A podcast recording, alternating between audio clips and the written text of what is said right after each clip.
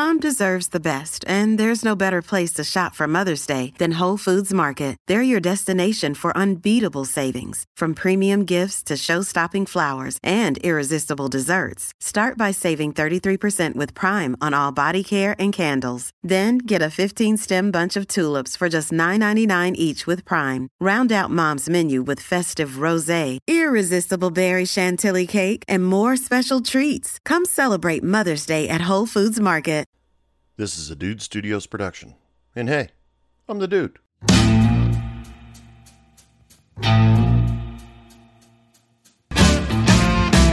Hey bartender,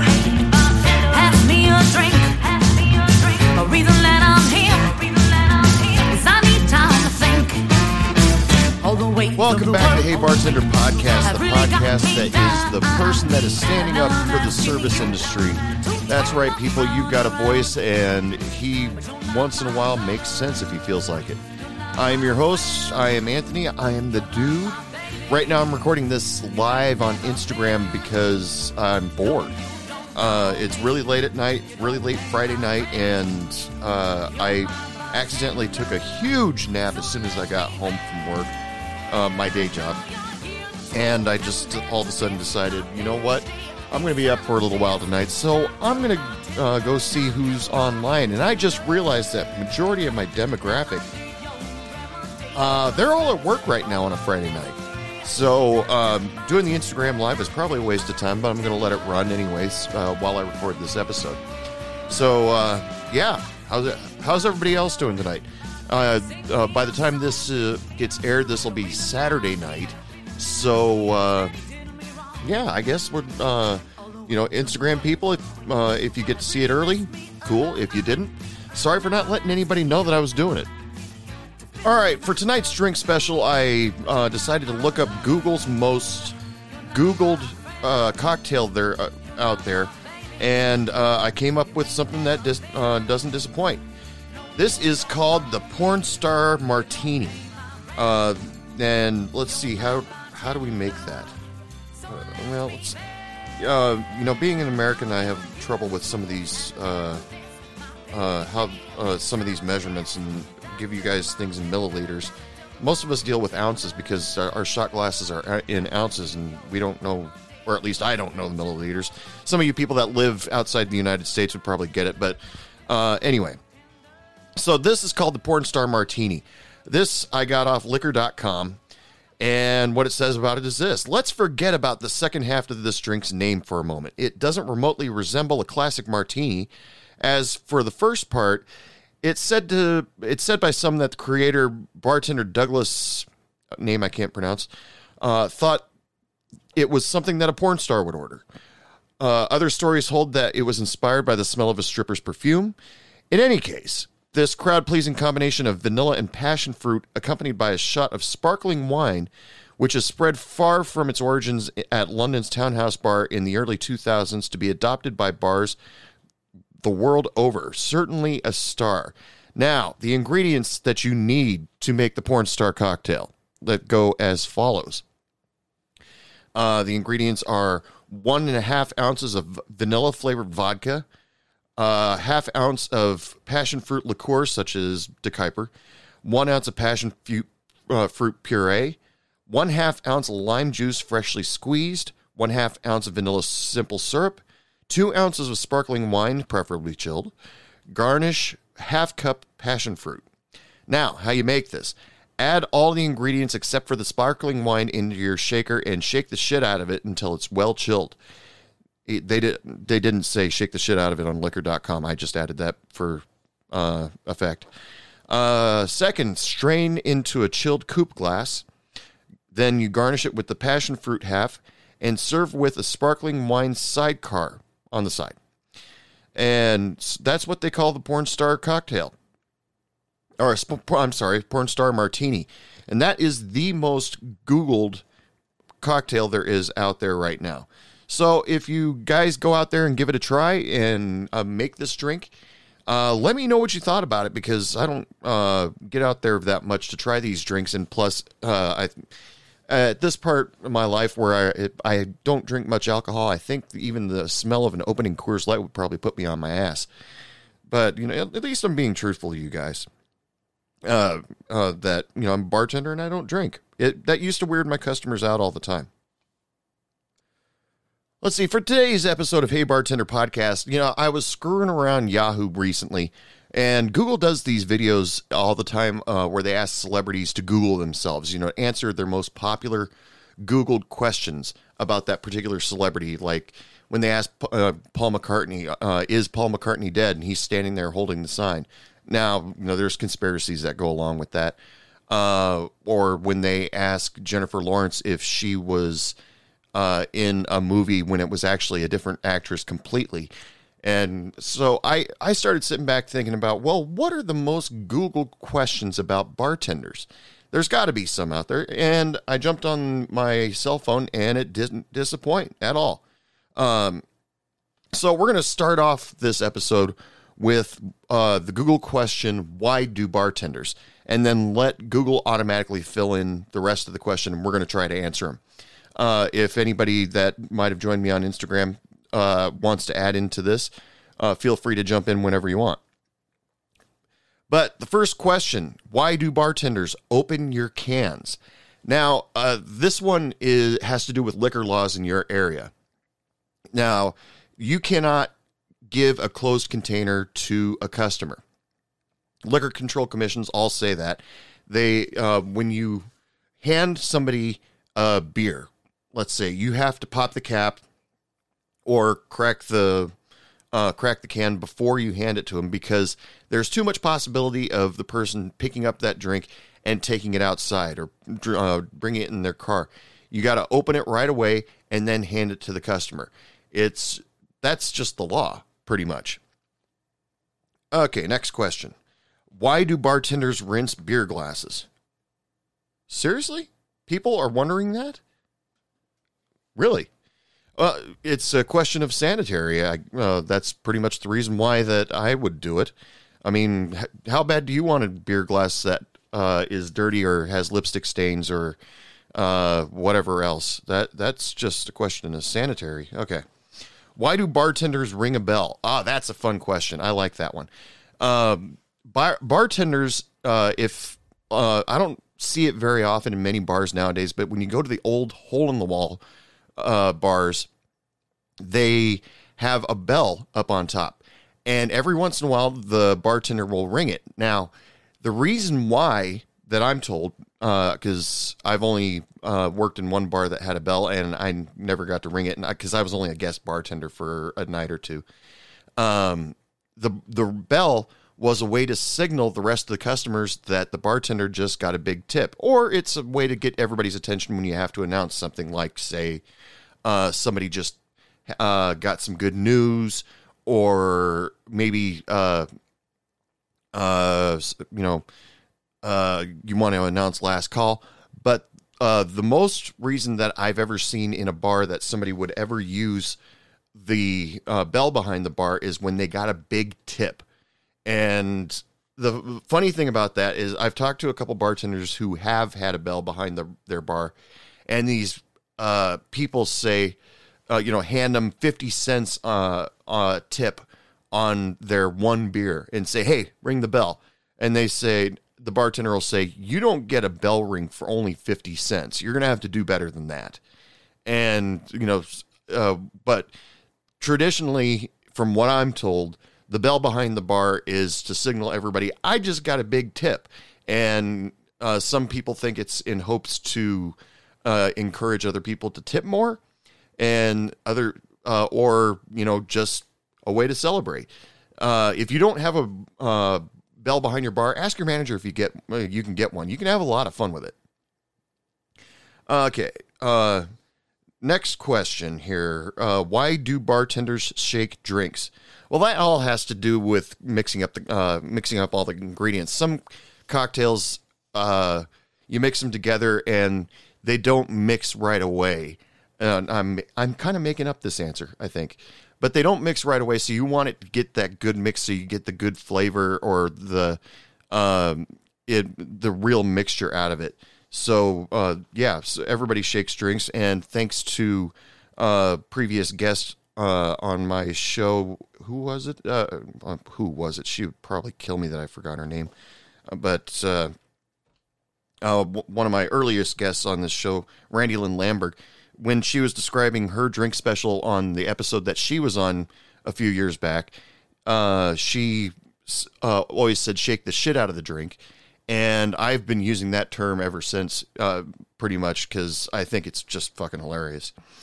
Okay, uh, why do bartenders wear armbands? Now that uh, has only come up. Uh, that uh, has only come up for me going to bars only recently. Uh, I've noticed that the bartenders wear armbands as a place to keep their bottle opener because we got those big paddle bottle openers, and you know sometimes the bartender might not have pockets depending on who they are, or uh, they don't want to just leave it on top of the bar uh, for somebody to steal it, or they misplace it for the whole shift until the uh, the next time where they absolutely don't need it after closing time, and then they go, "God damn it, it's been right here the whole time." Uh, so yeah, the most of the time they'll have that armband there to uh, kind of holster their bottle opener, and uh, just the bottle, uh, the paddle bottle openers, not like the wine openers. Uh, I don't think anybody ever tries to uh, holster one of those. They might hurt themselves, but uh, yeah, that's mostly the reason why is just so they have a place to put their um, uh, put their bottle opener. Next question. Next question. Why do bartenders hate lemon drops? Bartenders hate lemon drops. It used to be one of my biggest sellers. Uh, lemon drops and uh, uh, raspberry. f- No, not the raspberry fucker. Uh, and maybe that was it was called the raspberry fucker. Well, there was you know different drinks with different names. It's all uh, relative at this point. But uh, lemon drops, they, uh, I don't, I don't, I never hated making them, but they are time consuming. If you're running a bar that is uh, all of a sudden you're on a busy night that's running five wide, five deep, you want to just knock out those uh, drinks as fast as you possibly can. And when somebody orders a drink that you can't just uh, mixer or use your spirit in your mixer and then throw the drink out, uh, it's. Uh, it gets a little time consuming, and then the other people have to wait, and the other people get start to get impatient. So you got to make a lemon drop. Okay, cool. You take your shaker, you throw your ice in, pour the vodka in, then you got to squeeze a bunch of lemons in there, throw a couple sugar packets. This is just the way I make it. You people might make it way different than I do. Uh, and then you shake the shit out of it, and then you sugar rim your glass and make sure the glass is nice and chilled, and then you pour it in there. Then you can finally serve it. It takes a while, uh, and that's the reason why uh, uh, most people hate uh, lemon drops. Well, I I didn't really hate them because that was one of my more popular drinks that I ever made. And uh, but you know, if you really want to get on my bad side, you uh, ask for a blended drink. Yeah, you'll get me to cuss at you. I'll still make it, but I'll cuss at you. Uh, we already answered that one. Uh, why do bartenders smoke the glass? I never had to deal with that. I mean, uh, I mean, I found it really tough to keep the glass lit. Uh, but uh, okay, bad joke. I'm sorry. Uh, I apologize to everybody. I mean, uh, uh, but smoke the glass. That just has to do with uh, how you how you serve various different drinks. It's some people enjoy their whiskey with a little bit of a hint of like like say mesquite or hickory taste to it. Get that uh, get a smoky flavor out of, out of it. I'm not really sure. Um I've never uh, my uh, back when I used to bartend, that wasn't a thing yet. At least not where I used to work. Okay, so I ran out of questions there. So let's uh, change it up a little bit. Okay, now I've Googled how do bartenders, and we let bar, uh, Google finish up the uh, the rest of the questions. So, how do bartenders get paid? Now that I have found out because of this podcast varies from area to area, from state to state, maybe even city to city, maybe even bar to bar for all I care. Uh, some uh, bartenders they get paid minimum wage. Some bartenders uh, get paid uh, a little bit more than minimum wage because technically they're handling uh, more than just bar duties. They're also handling managerial duties. Uh, but some bartenders work on tips alone, and I find that absolutely disgusting. Uh, but uh, and I I have a hard time trying to figure out if that's legal. Really, I mean, uh, to only get paid on tips alone, and then you have to tip out the rest of your crew. You know, you have to tip out your busser, you have to tip out your cooks, your dishwashers. And uh, so you're not only getting your own personal wage, but you're paying everybody else's too. It's uh, just crazy to me. Bartenders get paid in some states with a weekly check and their take home pay with their tips. We all know that. At least mostly I'm ho- I'm hoping the demographic that I'm talk uh, talking to uh, people in the service industry uh, we get paid uh, with tips, and some of us get paid with actual paychecks. We get uh, get a weekly check or biweekly check with our hourly wage on it. Now, for you guys that don't get an hourly wage, uh, I feel sorry for you, but you all seem most of you seem happy as a pig in shit that you have a job and you get to do a job that you love. So, uh, so you know, more power to you guys. I mean, you guys are just fucking awesome. Um, but some of the bartenders that I've talked to that uh, actually go home in the negative because they're forced to tip out certain amounts, not just percentages, but certain amounts of their tips to uh, a lot of uh, a lot of the other people that work there, and end up going home in the negative. God, I feel sorry for you guys. And you know, if you have the opportunity, I'm not. If you love the place you work, by all means, stay there. But if you really don't, uh, if you realize one day you're not happy there, look for another damn job because you're being treated extremely unfairly. And I'm talking about uh, these corporate agencies uh, that I'm not going to name any, but uh, these corporate agencies that force their employees to do that. And not to mention the employees that have to uh, basically work for free. They don't get an hourly wage, but they work solely on tips but they're the person that has to run the food to Uber Eats or uh, uh, the that Dash whatever uh, because all they do is hand the food over to the delivery driver and the delivery driver they get the tip.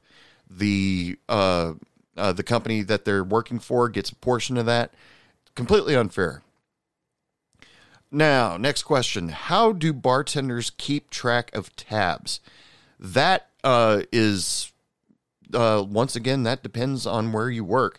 Now, I've worked at a bar where we kept track of tabs by keeping uh, pieces of paper on the bar, and we uh, write in on the piece of paper, uh, update it constantly whenever the person ordered another drink or uh, whatever.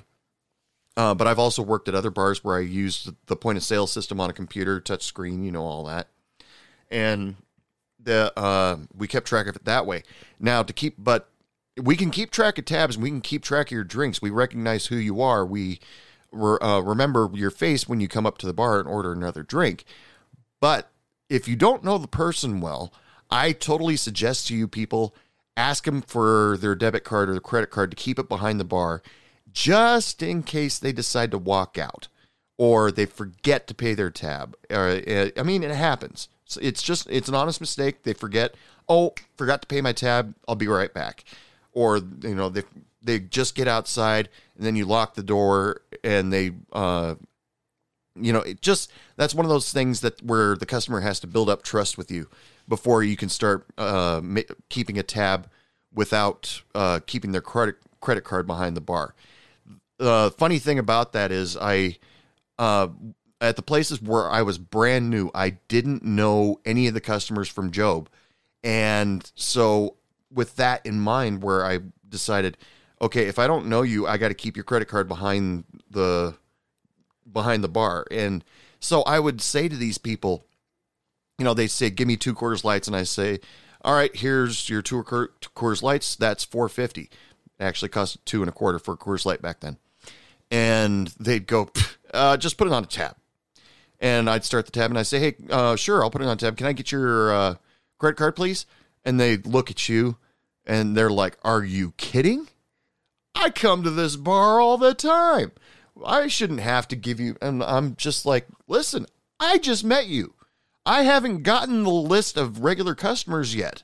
And, you know, they, a lot of people don't understand. And then they start trying to pull their weight saying, uh, well, I come here all the time. And I'm just, I don't know you. Uh, I'm the new bartender. And so far, you're not getting on my good side. So, anyway, uh, yeah, that that's how I used to keep track of tabs. Uh, how you guys keep track of tabs? That's all you. I went to another bar one time, and uh, they kept tr- track of their tabs. They would put it in the point of sale system, and then immediately put it, uh, print out a receipt, and then put it in a rocks glass right in front of you to keep track of what you ordered. Uh, I guess it was a way so that the customer would be able to uh, remember remember and keep track of what they're drinking or how much they're spending. Uh, that was a pretty good idea. Yeah, I thought that was. Uh, I didn't have any problem with that. How do bartenders remember drinks? Uh, practice, uh, repetition, uh, and keeping uh, some kind of uh, book, whether it's the Boston's Bartender Guide or uh, Idiot's Guide to Bartending. Keep a book behind the bar. Uh, the game name of the game, uh, mostly when it comes to repetition, because a lot of bars, like the bars I used to work at, it wasn't that big of a deal. You didn't make ultra complicated drinks all the time. You know, the most complicated drink that I would make were either the AMFs or the Long Island iced teas. But majority of the people just drank a liquor in a mixer, rum and cokes, Jack and cokes, vodka crans, screwdrivers, uh, and but the uh, thing about it is, every once in a while somebody would ask uh, for a drink. I had absolutely no idea what it was. Now, some people would run to their Boston's bartender guide or something like that and look it up. But then you make that drink and you hand it to them, and then they say, This is not what I ordered. And you're like, Oh, I'm sorry. And so you try to uh, look it up again. Well, according to the Boston's bartender guide, it, that's that's how you're supposed to make it. And they say, no, you're supposed to make it this way. So you got to go back and uh, make them another drink. Now, when it comes to uh, how to pay for that, if you either eat the liquor costs, pay for the old drink yourself because the cu- customer wasn't happy with the original drink, that's totally up to you and what your boss thinks. But um, there is a million different ways to make a million different drinks made a million different ways. I mean, I've said this to you guys a thousand times before. You've got a simple drink butterscotch, Bailey's, layered in a shot glass. Some people call it a slippery nipple. Somebody somebody calls it a cowboy cocksucker. Somebody calls it a copper camel. And so every once in a while, you're going to, for uh, you know, be like, uh, "What is that?" And then they tell you how to make it, and you're like, "Oh, that's a," and then you uh, you make them the drink that you know it as something else. When it comes to making a drink for a customer, uh, if you don't know it, just ask them because they won't look down on you. Uh, well, there might be the occasional occasional asshole that will say, "Excuse me, but you're the bartender. You're supposed to know how to make those drinks." Yeah, there might be the occasional asshole every now and then that will uh, be like that to you, but majority of the time, I bet you people will be more than happy to tell you how they make their uh, how to make their drink because at that point they're comfortable in knowing that they are going to get their drink made the way they like it and it's going to be good. So, eh, that's what I have to say about that. Uh, next most uh, next Google question: How do par- bartenders count ounces? Now, back in my day, this is gonna uh, gonna get on my nerves a little bit. Back in my day, bartenders counted ounces by counting to four. You want to count an ounce? Count to four. One 1,000, two 1,000, three 1,000, four 1,000. That's all you needed to know. Some bartenders would use a shot glass that had a line on it and they'd pour straight to the line and then dump it into the drink. And when you count, you I mean, I was telling you about how to make a porn star martini in there. It was saying one and a half ounces of vanilla vodka. So you already know that one ounce is a four count. So obviously, if you do the math, uh, one and a half ounces would be a six count. So you know, four counts for a full ounce, have uh, uh, two two counts for a half ounce. So you count one, two, three, four, five, six. That's an ounce and a half. There are some uh, bartenders out there that can count an ounce. I've met them, and they're awesome. They count uh, their uh, uh, they can pour a one ounce shot without looking, without thinking, nothing. But it became uh, obsessive compulsive for me. Whenever I poured any kind of shot, I would automatically one, two, and then put the bottles down. But uh, yeah, bartenders are trained. It used to be uh, that the bartenders would, uh, when they got trained, they would teach them how to pour and basically said, "In uh, this is how you pour. If you can count to four, you're good to go. Now get behind the bar and start pouring drinks." Nowadays, they use bubble pours. Now these uh, stupid things uh, are this little air bubble with a ball bearing inside it that's supposed to be, if you use it right, uh, that you pour the bottle and it's after uh, after however long the when the bot when the ball bearing hits the bottom of the uh, the jigger, that's supposed to pour a true ounce. Now I've found those things to be super inaccurate, especially with the extremely sugary liqueurs, let's say like Bailey's. Uh, I would not use. I hate jiggers. I think they take away all the creativity in bartending. If you want robot bartenders, go hire a fucking robot. And because uh, there's creativity, there's favorite customers, there's asshole customers. And uh, some managers don't realize that, sure, you may have poured a little heavy handed to one uh, customer, but you made up for it with a customer that you didn't like. And, you know, we're not McDonald's. It's not going to be the same in every restaurant that you go to. And so, uh, you know, the these pourable jiggers, they advertise them all the time. Pours a perfect shot every time. No, they fucking don't.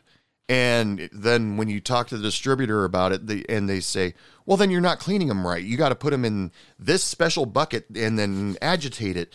Uh, they just made the bar spend more money. And uh, there have been times where I've actually broken those things just so I don't have to use them. And yeah, my boss got mad over that. All right, next question. Uh, oh, that's the same thing. How do bartenders measure shots? See the last two, three minutes. Uh, how do bartenders dress? Usually with clothes.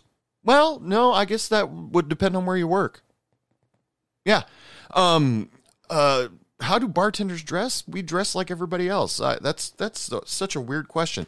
When I worked behind the bar, um, most of the places that I worked, they would uh, I I wore a uniform shirt. You know, it said the name of the bar on the shirt, on the T-shirt, or the um, polo shirt that I wore. Some bars have themes, and uh, at one time I had to wear a Hawaiian shirt whenever I was behind the bar. Um, and some bars were just like just wear something that advertises something that we serve here. So if you if you serve Coors there, wear a Coors shirt. If you uh, serve Jack Daniels, you can totally wear a Jack Daniels t-shirt. But uh, other bars, you know, they they're a little bit more lax. Where uh, you you know on Sundays, some people traditionally come in at wearing a football jersey, whoever they're rooting for that day, or if they just want to piss off their customers because it's obviously a 49ers barb, so they come in and wear a Patriots uh, Patriots jersey. But um, it's it just all depends on the place. I mean, the corporate places that you're going to wear a uniform. Everybody dresses the same so that the customers know uh, who's working the floor and who isn't. Um, if you work in some place uh, that has a specific theme to it, once again, you're going to be wearing some kind of uniform. Uh, go to like Hooters uh, or uh, Chippendales. I don't know. Yeah, you're going to see people wearing specific things at specific uh, be, because of the theme of the restaurant or the way the corporation wants to be seen. Because you know they want you to wear a uniform because you're a team. You know, you all dress the same and you all work together. And some of you people have to work in restaurants where I feel completely sorry for you that you have to dress the way you do. I'm not going to name any places, but uh, based on the uniform alone, if I came in there, fill out an application, then somebody walked by me with a uniform, I would tear up the application, throw it on the table, and walk out. Yeah. Uh, let's see. I already talked to you about how to make a lemon drop. Let's see. What else can we bring up here? Let's see. I've decided to change it up a little bit. Uh, let's uh, do the, the most common questions for on Google for why do servers. Oof, these are tough ones. Um, let's see. Uh, why do servers make so little? Yeah, that's not a question that I'm actually really prepared to answer. I can give you theories, and uh, uh, maybe we can uh, maybe we can shed a little bit of light on it. Why do servers make so little? Uh, uh, it typically in most service industry jobs, servers make minimum wage, but some of some servers make less than minimum wage. In fact, majority of these questions on Google about why do servers, it's all about pay.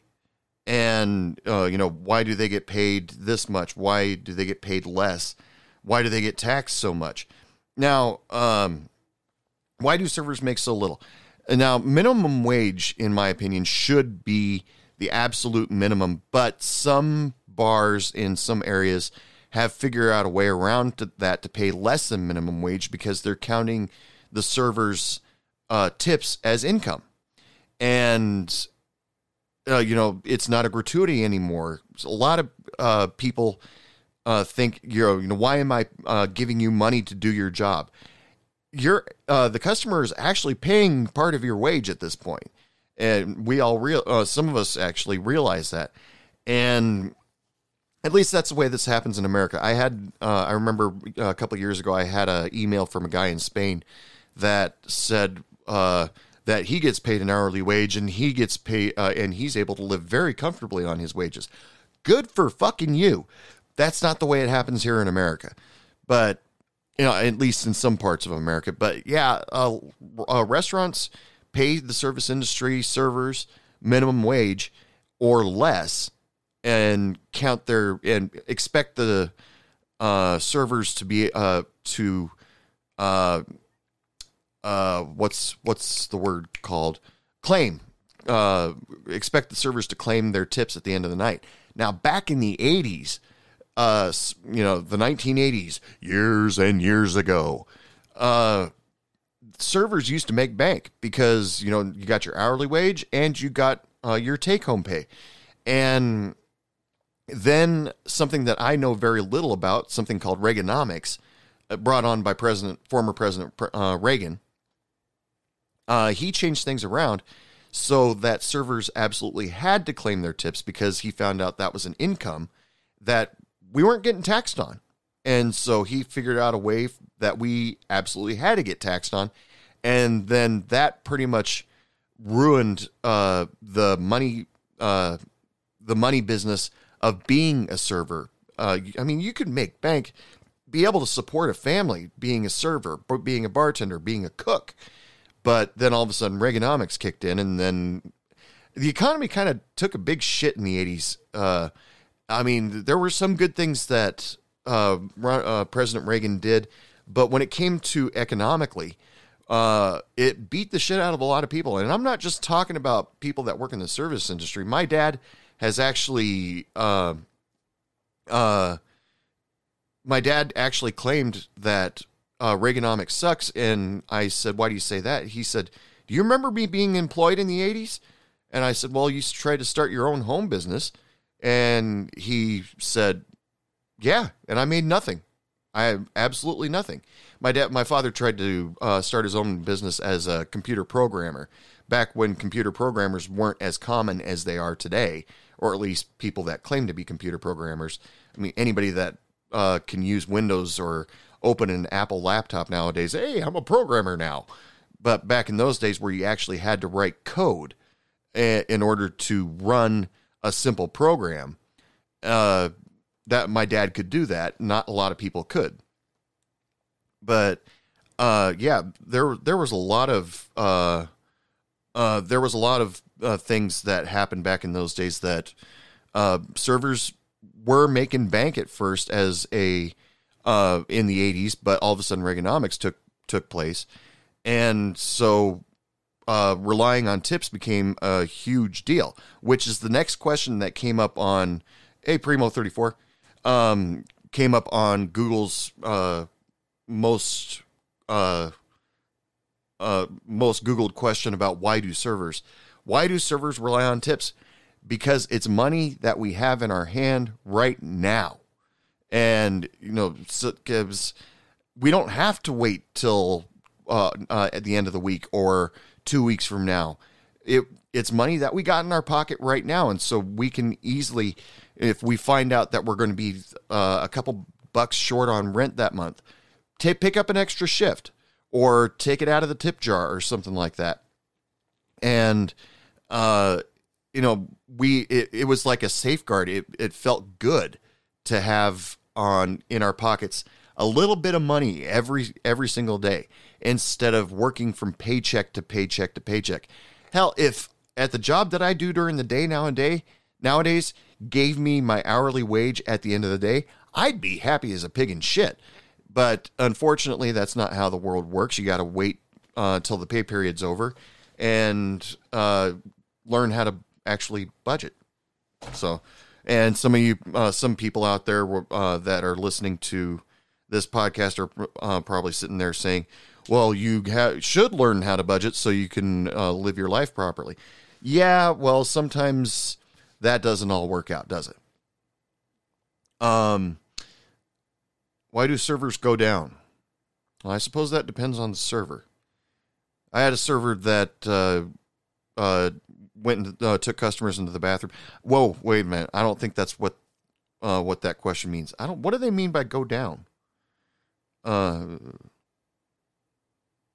uh why do servers crash? Uh, well, once again, let, us get deeper into that. Some of the possible causes are oh, that's computer jargon. Uh, wrong kind of server. Um, that's probably why uh, it said why do servers go down is because uh, it was talking about something else. Uh, why do servers get paid less? Why do um, servers get paid two thirteen an hour? Yeah, a lot of people uh, ask that.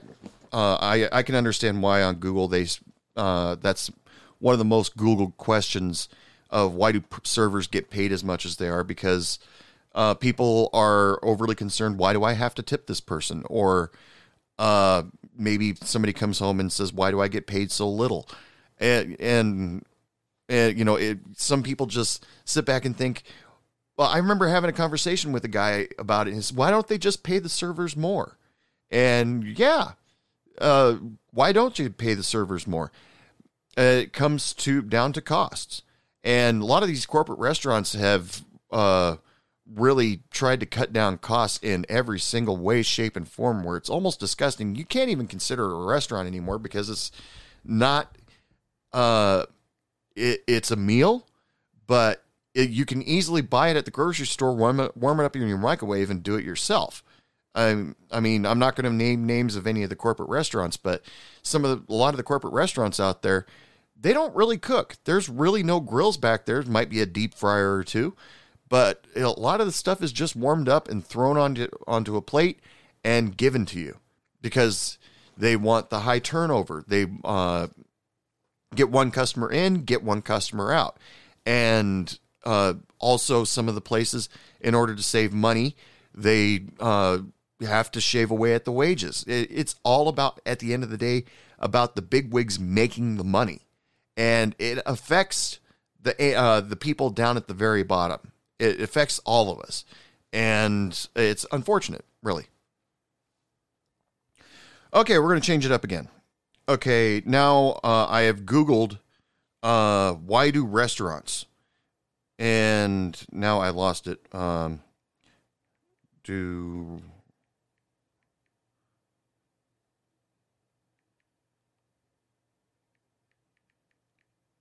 Okay. Um, let's see. Uh, why do restaurants say 86? Uh, that's uh, number one on the most Googled question uh, about restaurants. Uh, why do why do restaurants say 86? That is an old traditional saying. Uh, 80. I'm going to actually read the Google answer to that. 86 is a commonly used term in restaurants that indicates an item is out of stock or no longer available to be served to guests. This happens often, especially with seasonal, special, or limited ability uh, availability items, and it could also indicate that the inventory has gone bad. Uh, I think there's a little bit more to that, because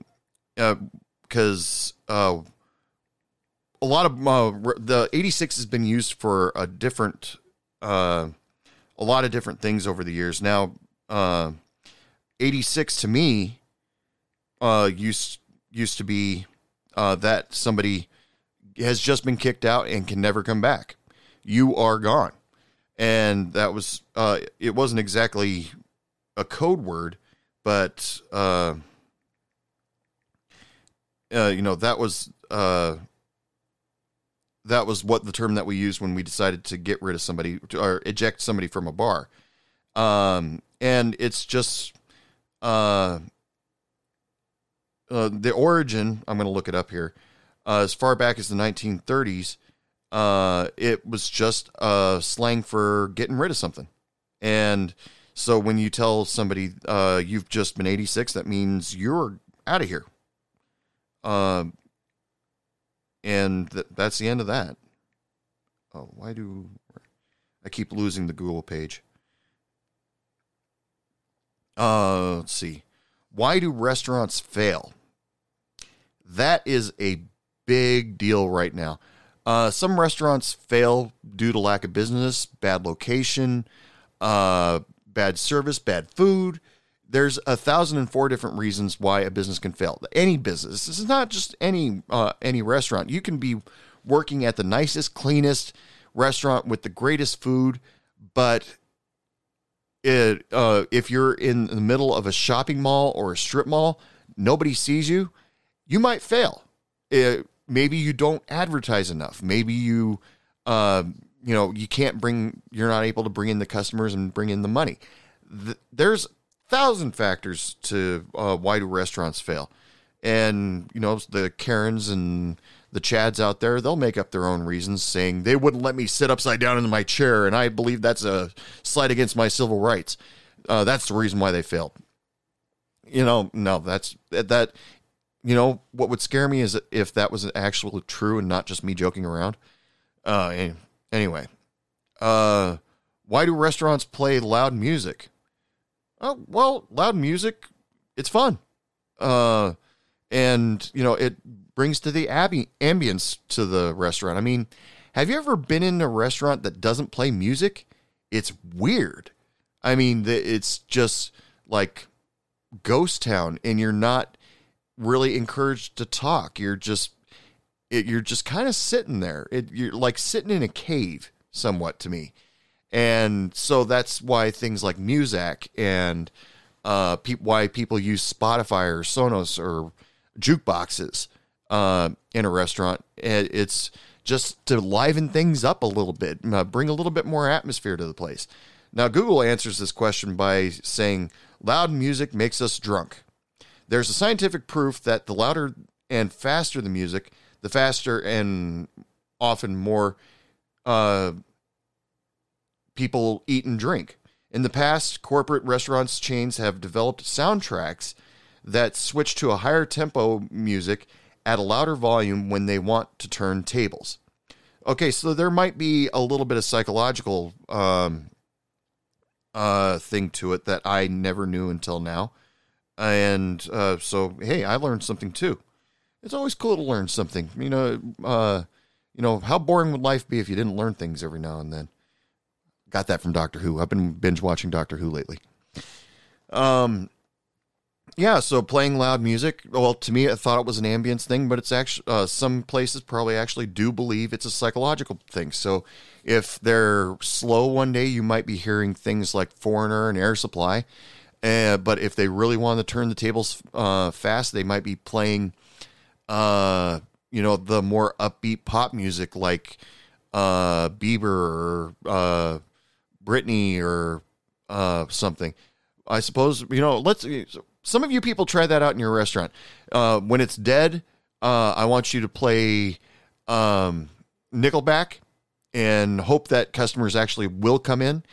Uh, but when uh, the place is really busy, start playing some Slayer and see if people just drink the shit out of everything and give me another one. Ah! Yeah, but um, why do restaurants close on Mondays?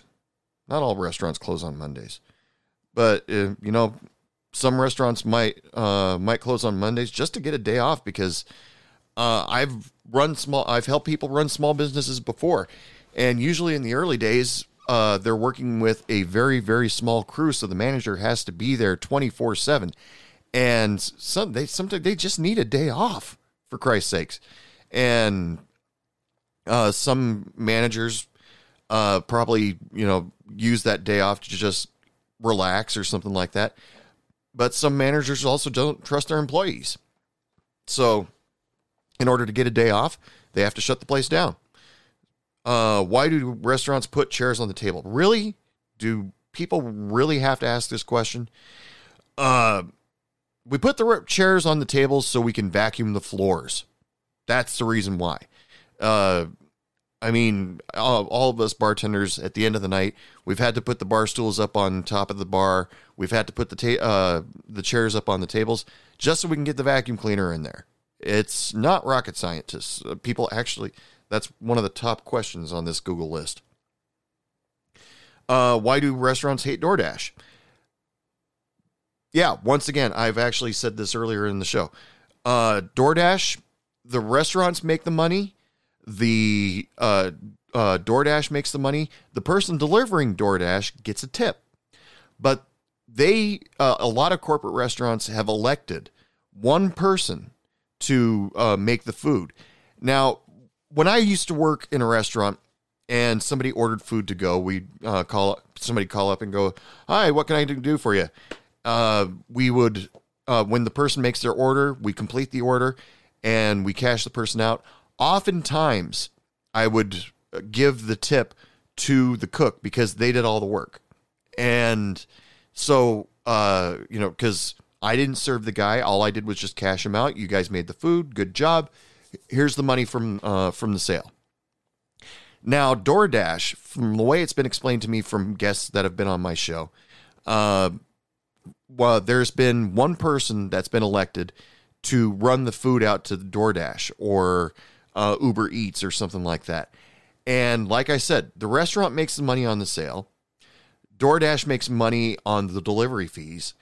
And the person doing the DoorDash, the, the, the driver or the bicycle rider, they get tipped for that. But that one server in the middle gets nothing. If they're lucky, they get their hourly wage. But like I said earlier, some of these servers out there, uh, they don't make a full uh, make the full minimum wage, or they don't make a wage at all, and they're just standing there working for free or little to nothing. And yeah, sometimes it's a little bit unfair, but that's the way the business works. And until uh, people, maybe until people aren't so scared to go outside anymore, um, it's not going to change, and that's unfortunate. Well, that was pretty fun uh, doing those answer the Google questions. Uh, I may do this again sometime if I come up with another idea for it. But until then, people, it is last call. Last call for alcohol. Come on up to the bar because DoorDash don't deliver from Hey Bartender podcast. Uh, I'd like to thank Google for giving me this idea. I'd like to thank uh, uh, people that do these uh, YouTube videos of most Google questions because uh, it, that was the, this was a fun idea to do for a podcast. Um, remember, people, if you want to uh, follow Hey Bartender podcast, you can find me on social media. I'm on TikTok, Instagram, and Facebook. All of them at Hey Bartender Podcast. If you want to contact me through email, it my email is dude at heybartenderpodcast at dot com. If you want to be a guest on Hey Bartender Podcast, all you have to do is message me. I would love to have more guests on this year. I've got a great show coming up. You're going to love it. Um, and uh, she'll be my first guest of the year. Make sure you uh, you're paying attention to wherever you listen to Hey Bartender podcast, and uh, for when that show to come up. I think it's going to come up probably next Saturday. Uh, you'll just pay attention to social medias and stuff. You'll find out who it is. And uh, you know, if you have any drinks or if you have any stories to tell, uh, message me or email me. In fact, I'm on Anchor FM right now, and there is a spot on Anchor FM, Anchor FM where you can either leave me a written message or a voice message. So look for Hey Bartender Podcast on anchor.fm and either listen to me there or leave me a message. I'd love to hear from any of you guys out there. Also, uh, got to give a special big thanks to Laura Hope and the Arctones for the song Dr. Bartender that I use on this show. Go check out Laura Hope and the Arctones on any of your streaming services or visit their website, uh, www.laurahopeandthearctones. Uh, I, um, I'm sorry, it's Laura Hope and the Arc Tones.com. Check out their music, buy some of their swag, get their vinyl albums. Uh, I bought a couple myself, and they're just awesome. It, are they awesome because they're on vinyl? Well, duh. New episodes of Hey Bartender podcast come out uh, usually every Saturday. Sometimes I do a Wednesday episode if I have a lot to say. But um, remember to keep listening, keep following, uh, and tell your friends. Uh, and if you want to be a guest, make sure you message me. But until next time, ladies and gentlemen, as usual, I'd like to thank all of you for listening and wish you all lots of love, lots of sex, lots of happiness. And remember, don't take any shit from anyone. Good night. What do you mean it's last call? I just got here.